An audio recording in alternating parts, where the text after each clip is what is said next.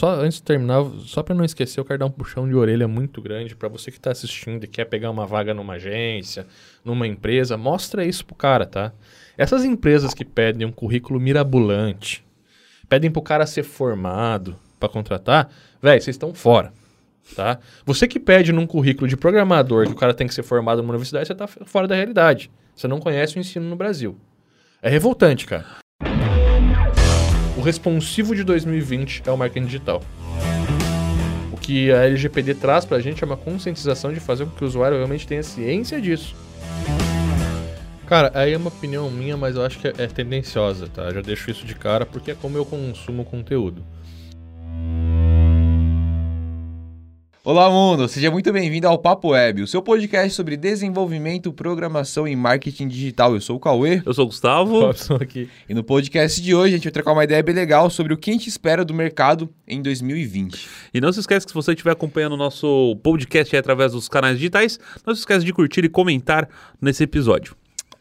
Pra gente iniciar então, vamos Parece falar. um locutor, né, galera? Esquece de curtir, comentar. É, comandante Hamilton aqui, ó. O mercado local e o mercado online. O que, que você espera para 2020? Para desenvolvedores, né? Cara, eu acho assim, o mercado online, ele já é bastante disputado. Então, entende que a gente vai par partir agora para um, uma profissionalização. Então, começou a surgir vários serviços e tal, e, e, isso ficou meio distribuído e tende agora as agências começar a, a, a rodar mais ciclos dentro da própria agência, digamos assim. Você estava falando isso há duas semanas atrás, é, né? Porque o que acontece? É, a gente veio de um mercado que evoluiu do desenvolvedor, que atende a sistemas, a começar a atender empresas. E o serviço estava meio separado. Então veio a publicidade de um lado, veio o desenvolvimento do outro, veio a programação do outro, saca? E agora a gente vê que a agência digital como um todo, ela está começando a assumir o mercado. Então, o cara que faz o marketing, o briefing, vende, trata com o cliente, gera o resultado, não é mais o programador que está na frente. Ou é quando ele faz isso também. Então, a agência digital está começando a entrar onde a gente estava como desenvolvedor e o desenvolvedor está vindo para prestar esse serviço. Está meio que, que mudando isso no digital. E, consequentemente, no físico vai acontecer isso também. Só que no físico tem uma diferença que eu consigo fechar com o cliente e contratar o que eu não tenho ainda. No caso, pô, eu não faço marketing, eu não, eu não gero resultado ainda, eu consigo fechar o sistema e contratar o marketing e eu prestar o serviço na outra ponta. No digital já é um pouco mais, mais dinâmica a coisa, não sei se eu consegui me fazer entender. É, se você contar que você ainda consegue contar com os grupos que a gente tem, por exemplo, onde a determinada necessidade sua falha, você consegue contar com um parceiro ali dentro, um amigo, que você acaba até mesmo fechando uma parceria ali dentro e, é. sei lá, o um marketing não é minha especialidade, copy não é minha especialidade, anúncio não é minha especialidade, você conta com a galera é. ali dentro para suprir isso daí. Isso é o legal do digital, né? Como a gente tá, tá vendo que, pô, os profissionais eles estão já cumprindo com esse dever de botar todas as, as dependências do projeto dentro do projeto, e aí quando a gente fala de dependência, o que mudou o que eu vejo que mudou de 2009 para a gente entra em 2020 mudando?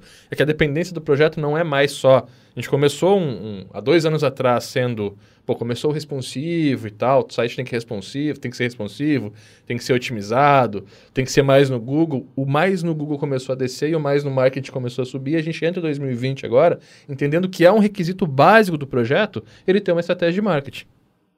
Ele tem que ter uma landing page de conversão, ele tem que ter uma estrutura de e-mail, ele tem que ter anúncio rodando.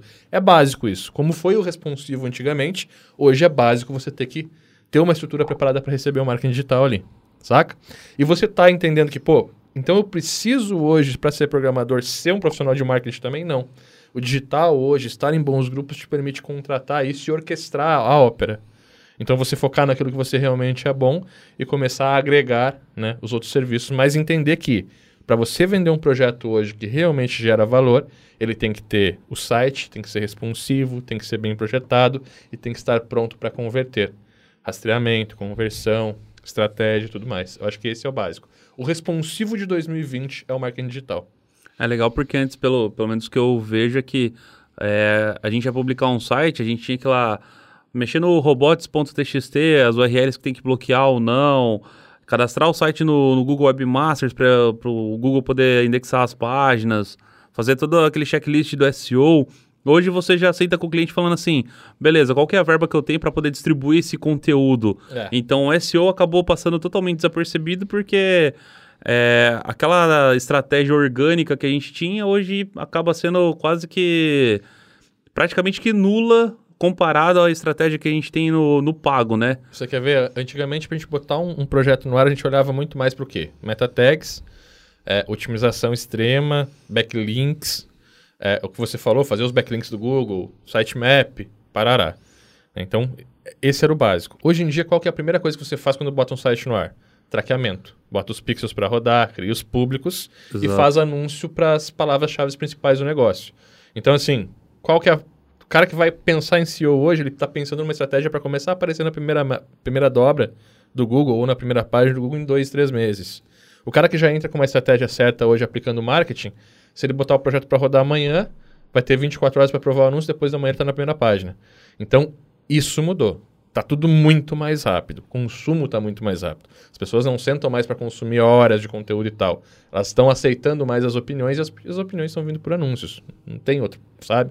É fato. Na rede social, cara, se você pegar um feed hoje, a cada três orgânico, um é pago. Os stories também é a mesma stories, coisa. Se você passar três stories, um é pago. Então, assim, o projeto ele tem que estar tá pronto para isso, saca?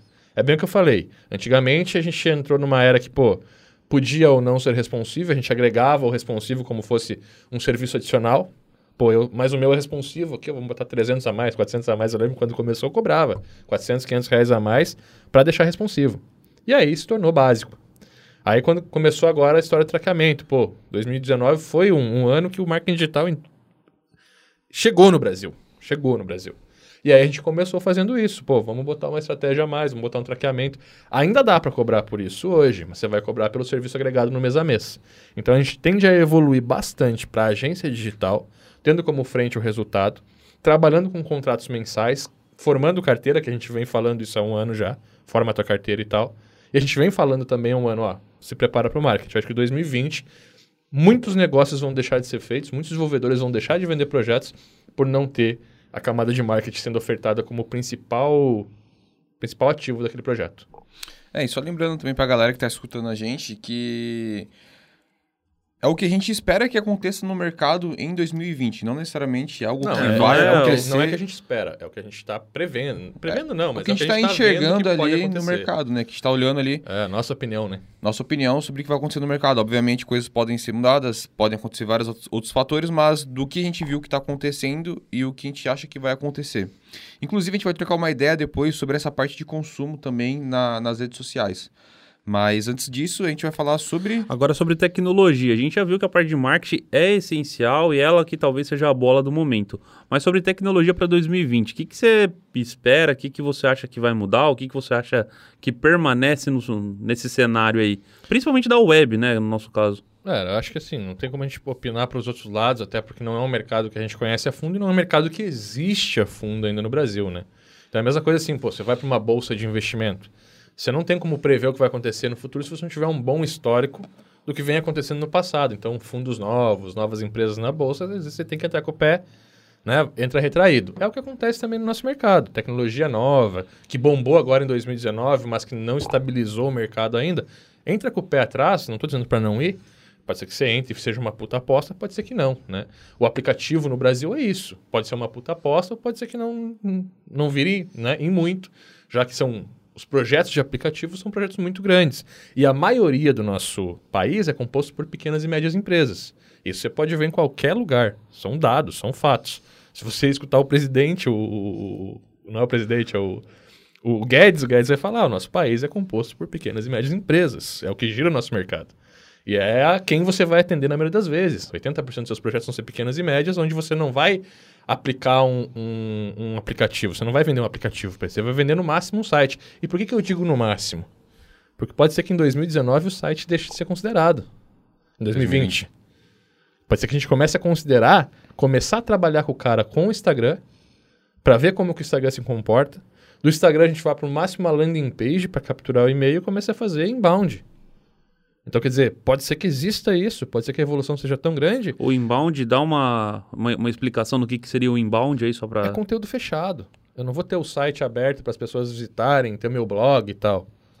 Eu vou fazer um relacionamento com a pessoa, a pessoa vai entrar numa lista de e-mail, eu vou me comunicar através do e-mail. Vou mandar conteúdos fechados para ela e tal. Sabe? O que gera muito mais valor, a relação, ela, tem que, ela, ela tá começando a ser resgatada cada vez mais, é o que está diferenciando os negócios, saca? A relação, o tipo de relação que está tendo ali. Porque as pessoas estão saindo daquele turbilhão de empresas atuando agora na internet, aqueles milhares de e-mail, e eles estão começando a filtrar, estão começando a escolher. Eu acho que essa é a tendência, a gente começar a escolher o que a gente consome. Hum, quando começou as redes sociais, por exemplo, era legal você ter 5 mil amigos. Agora é legal você ter 20, 30 para conseguir acompanhar o que está acontecendo. Então essa evolução, ela tá, eu, eu acho que essa, essa educação ela está acontecendo normal, normal.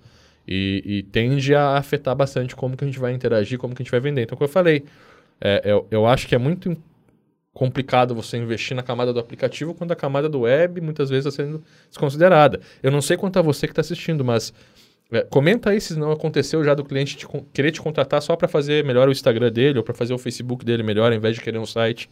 Porque eu acho que já está acontecendo isso. Acho que as empresas já estão buscando se destacar mais nas redes sociais e tal. Não que isso seja o certo, pelo amor de Deus. Você nunca pode definir uma estratégia ou construir uma estratégia pensando em seguidor. Saca? Você tem que gerar conteúdo na rede social, você tem que.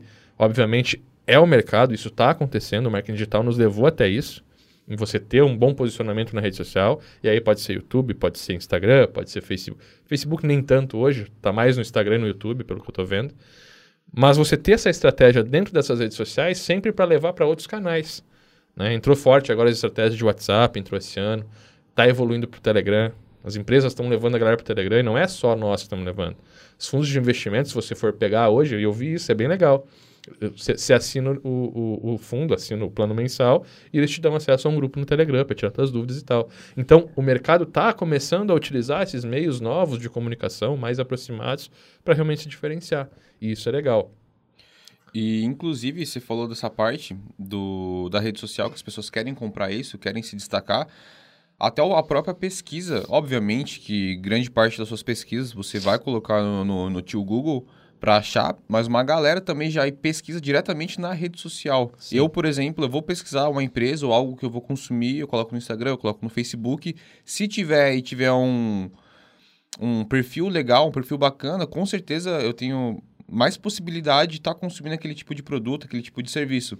Então, passar para a galera que o site é necessário? Sim, é necessário. Só que não é mais o principal. É uma das partes do que você vai estar tá vendendo para o seu cliente. Existem vários outros serviços que você, como programador, como desenvolvedor, consegue estar tá fazendo e realizando através das redes sociais, levando para outros caminhos que vai te dar tanto lucro quanto mais lucro do que a necessariamente desenvolver um site, né? Um ah, no, num fluxo normal, eu acho que você acaba utilizando redes sociais para acabar atraindo as pessoas, mostrar o seu serviço, o seu produto, seja ele o que for. Depois que você atraiu, você vai acabar utilizando uma outra ferramenta ou um recurso que você desenvolveu para poder reter ela. Que daí você vai colocar lá numa ferramenta de e-mail marketing ou dentro da sua própria plataforma para que você possa ter uma comunicação mais próxima.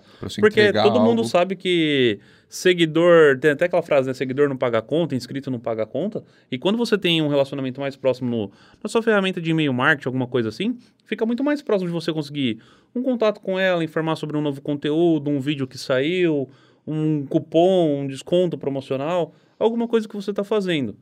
Então, utilize as redes sociais para poder manter ela entretida, saber de uma novidade, é, o espaço que você tem, o como que você está organizando, foto do seu produto e tudo mais.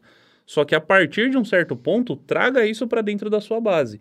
É, é, importante a pessoa saber que o cliente tem que ser seu e não da uma plataforma digital, isso. algo nesse sentido, né? Então, esse, pelo menos, seria o meu ponto de vista. É, essa, até, essa é a geração de valor que eu sempre falo. É você construir um negócio do teu cliente junto com ele. No momento que você começa a fazer, por exemplo, social media, como a gente conheceu, o serviço de social media, que é só alimentar a rede social ou fazer promoção, mas não está preocupado em construção de audiência, isso não gera valor. Quando você está pensando no cliente, você tem que pensar, cara, como que está a audiência dele hoje, como que ela vai estar tá daqui seis meses com, comigo atuando. E a audiência dele é quem sai das redes sociais quem sai da navegação do site dele e se torna um contato a um cliente. Então você tem que pensar que, pô, eu, eu marquei gol quando o cara, no mínimo, virou lead. E lead é, tô com o cara cadastrado numa, numa ferramenta de e-mail marketing. E aí, assim, hoje em dia tem e-mail marketing, tem bot no Message, tem o Telegram, tem o WhatsApp, que você pode fazer lista de transmissão. Então, quanto mais você enganjar o cara e mais canais você tiver ali com ele, gerando valor, melhor é. E não é você com o seu cliente, é o seu cliente com o cliente dele, saca? É ter, é o que eu falei, é diferenciar a forma que a gente está se comunicando. Isso tem que acontecer, né? É, é muito e-mail hoje. Então tem que começar a perceber isso também. Não é só fazer o e-mail marketing. Hoje a construção de audiência ela tem que ser multicanal, né? E, e a comunicação tem que ser omni. Mais ou menos isso. Ah, nem tanto que se parar só para fazer uma reflexão aqui, quem está assistindo a gente, quem está escutando a gente agora pelo YouTube, pensa assim, por quais canais hoje você segue a Up Inside? Tá no Facebook, tá no WhatsApp, tá no Telegram, tá é, na, pela plataforma. esse podcast pode escutar no Disney, Spotify, é, iTunes, YouTube. O próprio, o próprio canal aqui, a gente tá hoje em pelo menos uns 3, 4, 5 canais diferentes aí. É. Então... E já vou trazer também esse assunto, ele tá em, uma, em uns próximos tópicos, mas já trazendo isso. Como que você acha que vai ser em 2020 a nossa comunica a parte da comunicação? Vamos, vamos abordar dois, dois temas aqui. Primeiro tema, a parte da comunicação, a forma que a gente vai passar o conteúdo e a forma com que as pessoas vão estar tá consumindo esse tipo de conteúdo. Como que você acha que vai acontecer agora em 2020? Cara, aí é uma opinião minha, mas eu acho que é, é tendenciosa, tá? Já deixo isso de cara porque é como eu consumo conteúdo. Eu percebi que eu parei de ler conteúdo. Eu lia muito. Eu lia muito conteúdo, gostava de ler muito conteúdo. Hoje eu parei de ler. E hoje é difícil o vídeo grande que eu assisto. Eu tenho os vídeos que eu curto, obviamente, pô, os podcasts e tal, que são mais, sabe? É que se ninguém assiste 40 muito, você escuta ele, né? Que você escuta, mas parar para assistir tá cada vez mais complicado. Por quê? Porque a gente também veio de uma era Netflix. O Netflix ele se tornou o nosso o nosso balizador. padrão de, é o balizador de consumo. Antes eram os filmes. E os filmes eles balizavam a gente em consumo de duas horas. Então tudo abaixo de duas horas era aceitável. Né? Você conseguia consumir tranquilo porque você estava acostumado a sentar e ver um filme de uma hora e meia, uma hora e vinte, duas. Hoje não, você está acostumado a ver uma série de 40 minutos. Mesmo um que você assista mais. Mesmo que você assista mais, o, o teu balizador é 40 minutos. Então, 40 minutos é o consumo de uma série, é uma coisa que eu quero muito ver. Abaixo disso é o que eu vou ou não consumir. Então, um vídeo de. Às vezes, um vídeo de 10 minutos é muito saca? E aí a gente tem também aquela coisa da aula, né? Pô, uma aula antigamente era 40 minutos, agora é menos. Então, o nosso tempo ele está sendo não é que o tempo mudou, mas que a gente está tendo a consumir mais rápido para poder consumir mais, porque tem muita informação chegando, tem muita coisa para fazer, né? Então parece que o nosso tempo diminuiu, desculpa, mas parece que o nosso tempo diminuiu mas não é, na verdade, a gente tem mais coisa para fazer hoje em dia, mais coisa para consumir, mais rede social, mais dispositivo, mais vídeo, mais conteúdo chegando e tal. E a gente tem que acompanhar, e para acompanhar. Mais janelinha pisca, mais notificação chega. É. e eu não sei vocês, né? Tanto você, Gustavo, você, Robson, quanto você que está escutando a gente, mas o meu consumo, por exemplo, você falou de um vídeo de 10 minutos é muito tempo. Cara, se um vídeo tiver 15 minutos, eu ver ali que ele tem 15 minutos, que é sobre um assunto específico, provavelmente eu não vou assistir. Eu vou assistir se ele tiver uns 8, 7 minutos, 10 minutos no máximo se eu gostar muito do cara. Já do lado contrário, se for um vídeo que tenha mais de uma pessoa, que sejam assuntos maiores, como por exemplo podcast e tudo mais, e tenham, por exemplo, 20 minutos, eu já não assisto. Se ele tiver 40, eu tenho mais tendência em parar ah, e parar. consumir aquele conteúdo. Porque os conteúdos, eles meio que estão tendo um padrão, né, de, de consumo e as pessoas estão seguindo esses padrões, estão produzindo coisas para isso. Da mesma forma que alguns conteúdos ficam mais longos, mas você curte assistir aquilo, outros conteúdos ficam mais curtos e você tende a assistir aquilo também. É, são conteúdos densos, por exemplo. Tem muito conteúdo que eu não consigo consumir. Tá, tem 20 minutos que eu não consigo consumir. Por incrível que pareça, cara, qual que é o balizador de conteúdo nosso? Eu assisti. Então, por exemplo, agora eu gravei o código aberto. Toda vez que tu, me manda, eu consigo assistir. Eu, eu, eu quero assistir, eu assisto ele até o final. Porque eu acho da hora o formato e tal, como que tá entregando. Talvez, é o que eu falei, é tendencioso. O podcast Papo Web, gosto de assistir também e tal. É, e tem outras coisas que, pô, assisto sete minutos e eu não quero mais ver. Só pra galera entender, quando você produz um conteúdo, para você assistir aquele conteúdo é difícil. É, é, não é, é, é, meio estranho, é complicado. É chato assistir o próprio conteúdo. É, cara. meio que você já sabe é, tudo que você tá falando ali. Eu, eu ainda assisto o meu próprio conteúdo, porque, mas eu assisto com Análise. outro olhar, é, com outro aspecto. Eu assisto para ver aonde eu errei, aonde eu posso melhorar, as pe... palavras que eu fico repetindo e que eu tenho que abandonar os vícios. A galera até zoou, né? O como dias para salvar, mas é, é um vício que é difícil abandonar aquilo ali, já tá entranhado já. E... Mas eu também tenho. É difícil porque, assim, se o assunto me prende, se é uma coisa que eu quero assistir, eu já não ligo tanto para tempo. No entanto, que eu consigo consumir vídeo de 8, 10, 12 minutos até que numa boa. No entanto, que os episódios de Laravel Tips, PHP Tips, Código Aberto, tem episódios que são maiores eu assisto de boa. A Só- código aberto é tudo 40 minutos. É, então, dá pra assistir tranquilamente. Só que se é um assunto que não vai exigir a minha atenção, que é algo que, por exemplo, eu posso só ouvir, aí já não é algo que. Eu posso até começar ouvindo, mas é algo que a partir do- de dois, três minutos eu já paro de prestar atenção. Eu já é algo que eu posso fechar a janela e fazer outra coisa que Não não, vai fazer diferença. não vai fazer né? diferença na minha vida. Então, realmente é algo que vai mudar bastante isso daí. E, eu- e a gente mudou também bastante, porque agora a gente tá com conteúdo mais. A galera entendeu que o conteúdo ele não adianta só ser conteúdo, não adianta só ser publicar. Porque a gente começou um ano naquela vibe de vamos publicar sete por semana. E a gente viu que sete por semana não gera valor, porque você começa a publicar qualquer coisa. E a gente termina o ano entendendo que o conteúdo ele tem que ser muito bom. Então aquela coisa, ai, É, sete formas de fazer não sei o que. três dicas pra não sei o que lá. Que eram os Cara, aqueles teen, sabe? coisinha.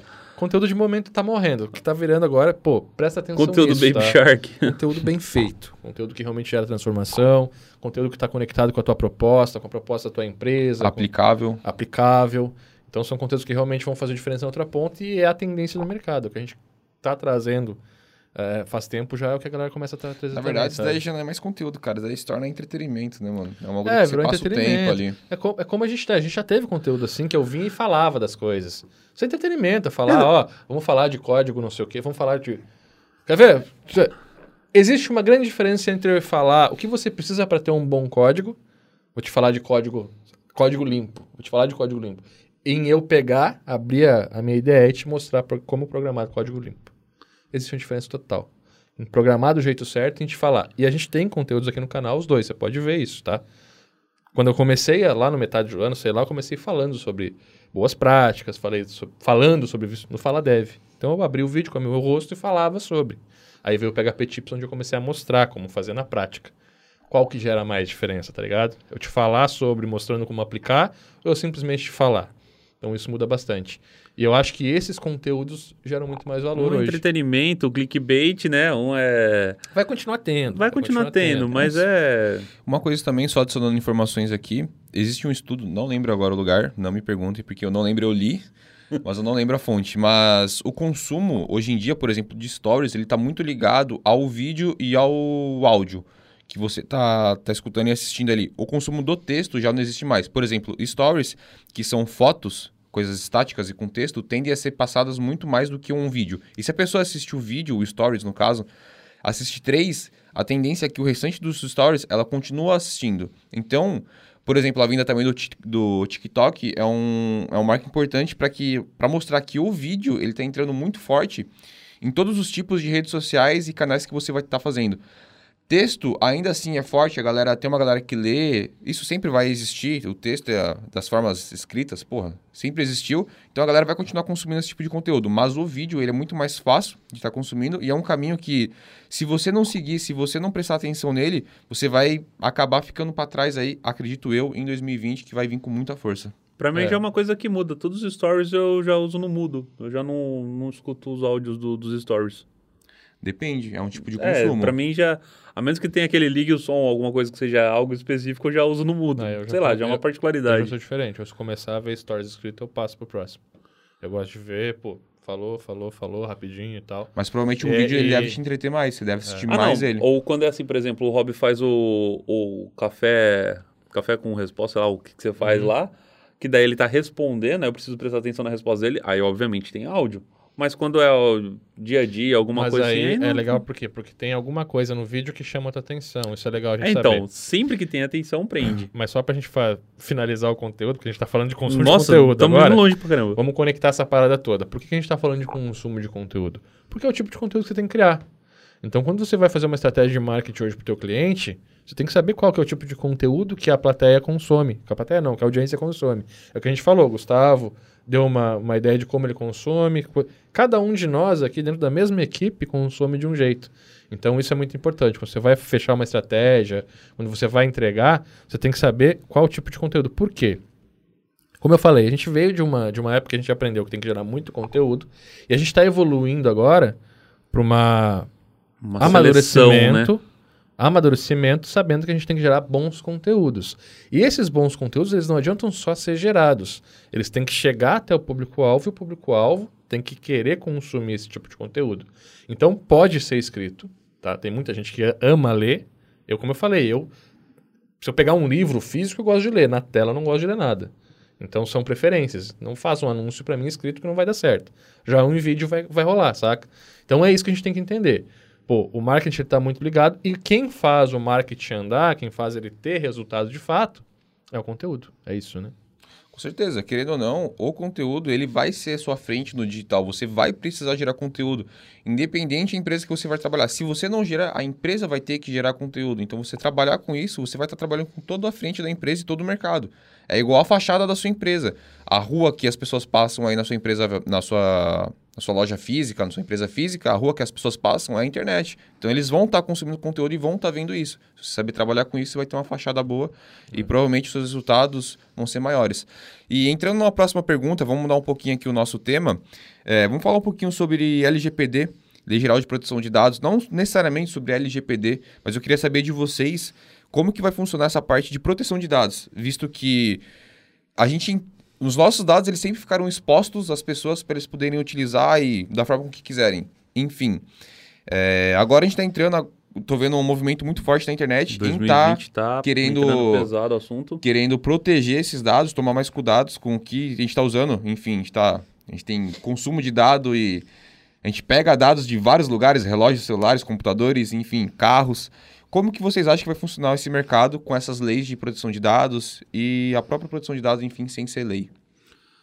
É, o, o que eu vejo assim, o que o desenvolvedor teria que se preocupar no momento é com as informações que ele está resgatando do usuário, do cliente dele, de, de quem está acessando a página dele ali, e o que, que ele está fazendo com essas informações. O que eu dei uma lida meio por cima até agora é que, basicamente, ele vai ter que informar para o usuário, para quem está tá acessando aquele conteúdo, o que, que ele está resgatando do usuário, que por via de regra não é tão difícil, porque já que a pessoa vai ter que informar isso daí, e o que, que ele está fazendo e com quem que ele está compartilhando.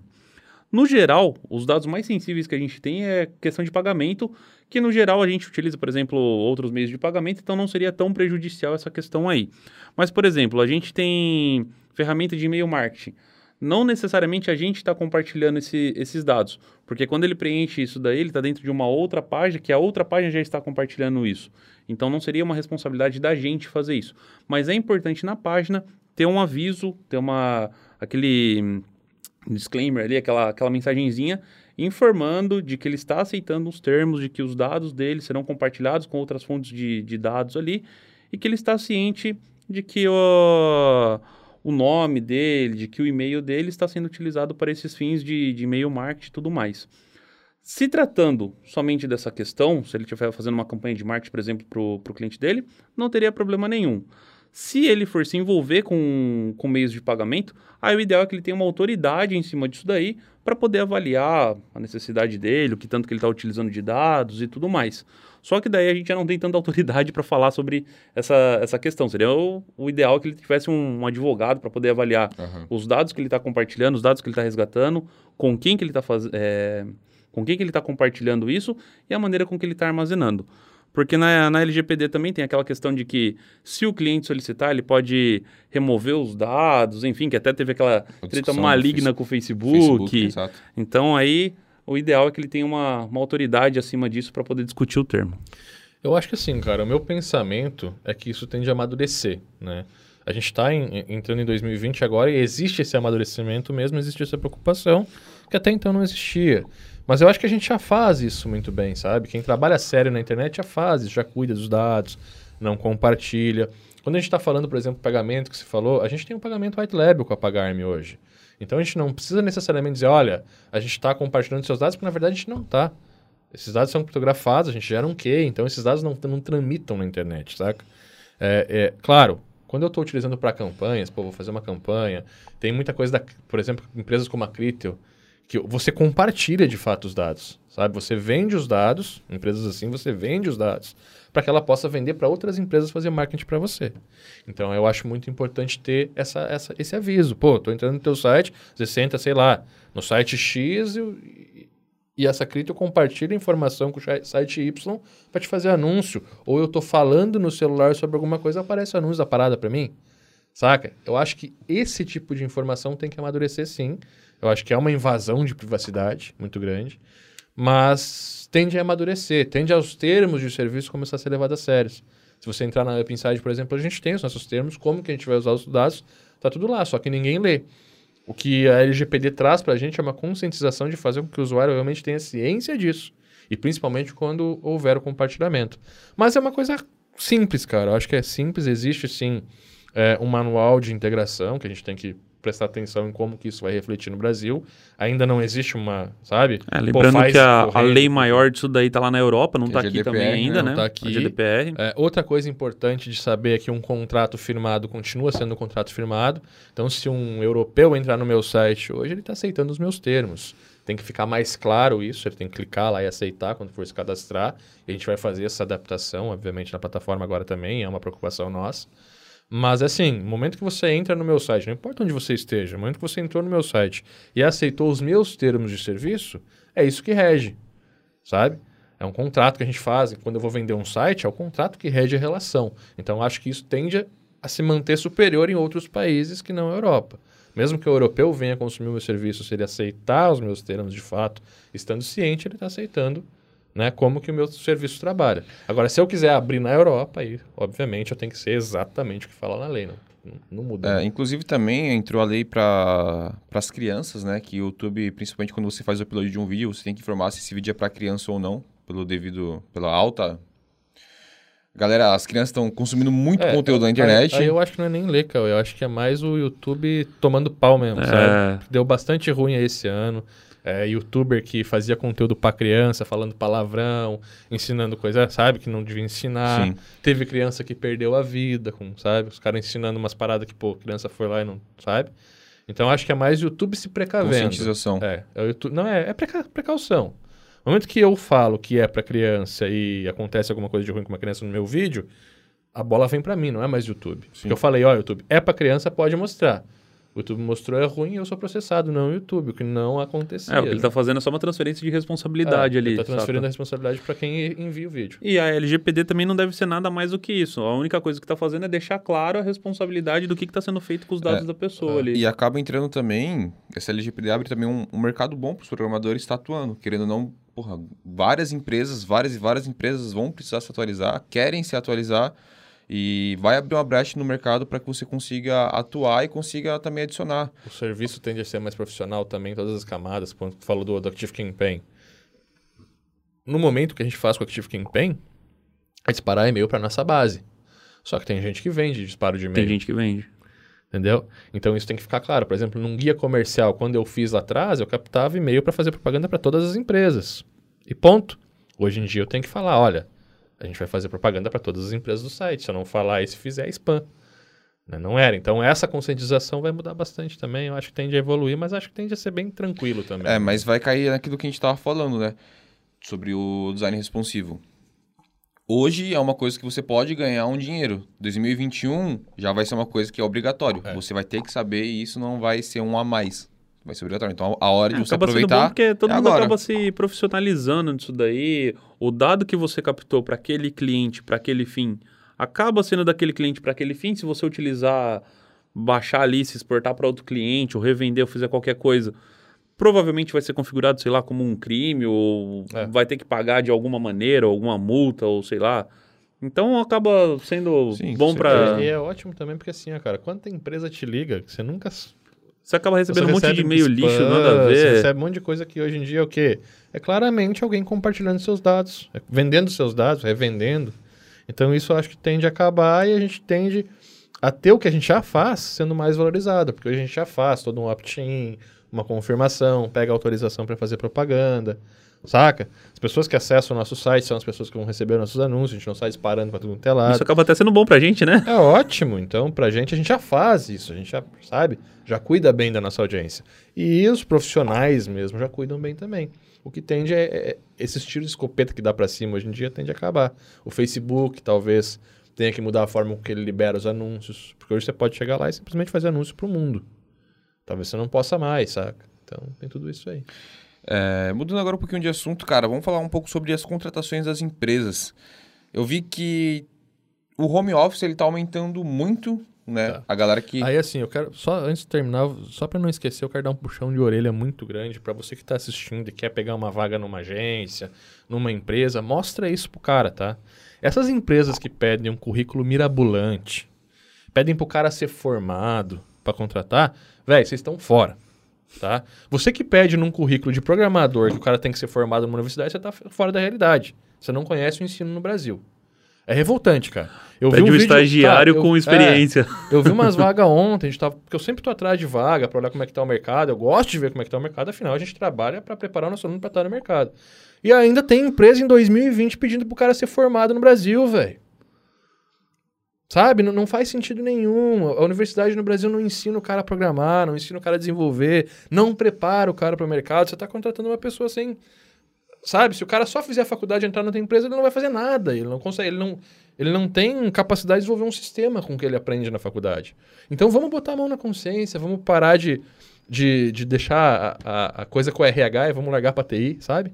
Pô, o que, que vocês estão pre- precisando aí? Pô, estamos precisando de um programador PHP, beleza.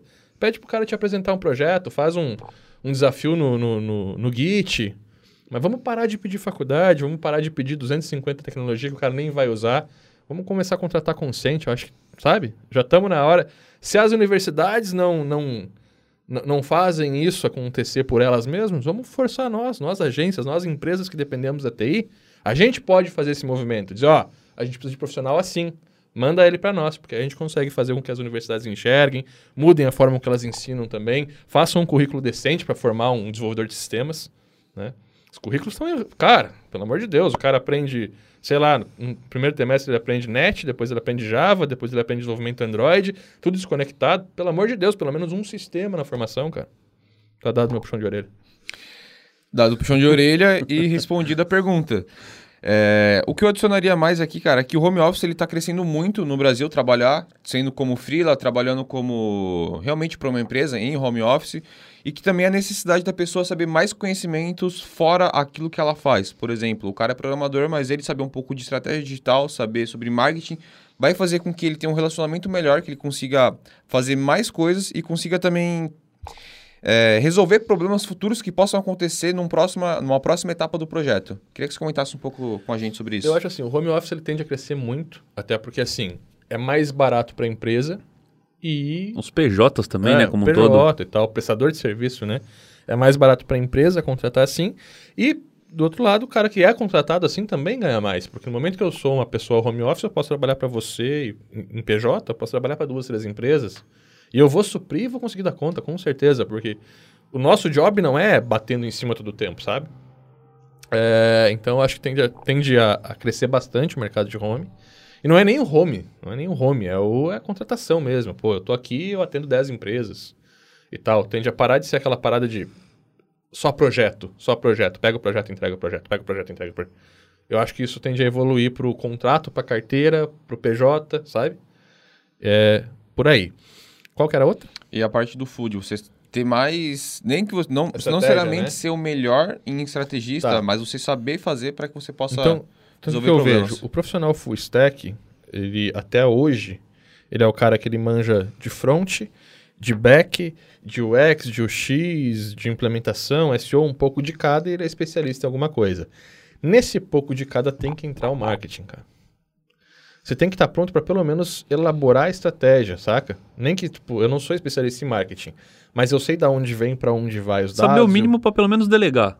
po- poder pelo menos delegar ou conseguir implementar um pedido. Às vezes uma empresa vai te contratar, olha, a gente está fazendo aqui um funil de vendas e a gente precisa que você implemente esse Boa. funil para gente. Se você não souber o que é um funil de vendas, da onde vem o dado, para onde vai, o que precisa rastrear naquele caminho, pô, o que, é um double opt-in, um single opt-in, qual que é o e-mail de confirmação, se eu clicar no e-mail vai para onde, o que, que eu tenho que rastrear aqui, tem que carregar um lead, que pixel é?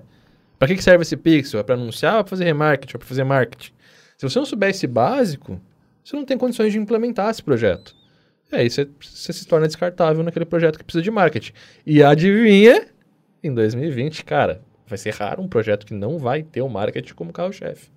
A gente vai começar a ver o conteúdo sendo distribuído para construir a audiência e a ferramenta sendo utilizada para distribuir o marketing, para fazer a coisa acontecer, sabe? Para entregar esse conteúdo. As engrenagenzinhas se. É, se Consolidando, encaixando, se encaixando a pra Deus, rodar. Saca? Vai acontecer realmente a evolução. Porque é, é isso, cara. Você pega os, os foda. Quem são os foda hoje no mercado? São os que já entenderam isso, que estão utilizando a tecnologia para rodar uma estrutura que serve para entregar um conteúdo, que serve para gerar uma audiência, que serve para converter em vendas. É Tá um adu- conectado. amadurecimento, né? Do próprio consumo na internet, cara. Já É. resolve tudo isso. Tipo. Deixa entrou um muita segredo. gente. Deixa eu te contar um segredo. Eu nunca vou anunciar para você um curso relacionado a marketing digital simplesmente por você ter 28 ou 30 anos e ser homem e gostar de marketing hoje em dia. Antigamente a gente fazia isso. Hoje em dia o que eu vou fazer? Eu vou fazer um vídeo como esse sobre marketing digital, falando o que, que eu penso, com os gatilhos certos, fazendo com que você me conheça através desse vídeo, desse conteúdo. E eu vou anunciar esse vídeo para aberto, para as pessoas que não me conhecem ver esse vídeo. E para as pessoas que viram esse vídeo, eu vou anunciar o meu produto. Então a gente está fazendo o quê? A gente está usando o conteúdo para construir uma audiência realmente pronta para comprar, né? uma audiência qualificada, e a gente está anunciando a venda para essa audiência. Então realmente a gente tem agora os marketing de três passos. A gente constrói primeiro a audiência, não precisa mais ser no e-mail. O e-mail ele facilita, obviamente, mas hoje a pessoa que vê meu vídeo é meu lead, eu consigo fazer marketing para ela depois, exclusivamente para quem viu o vídeo. No Facebook, inclusive, eu consigo ver as pessoas que viram até 25, 50, 75%. Consigo pegar e anunciar um vídeo de um conteúdo muito bom, é, jogar dinheiro nele, construir uma, uma audiência de pessoas que assistiram até 75%. E nesse vídeo eu ensino alguma coisa relacionada ao meu produto. Vamos falar de emagrecimento.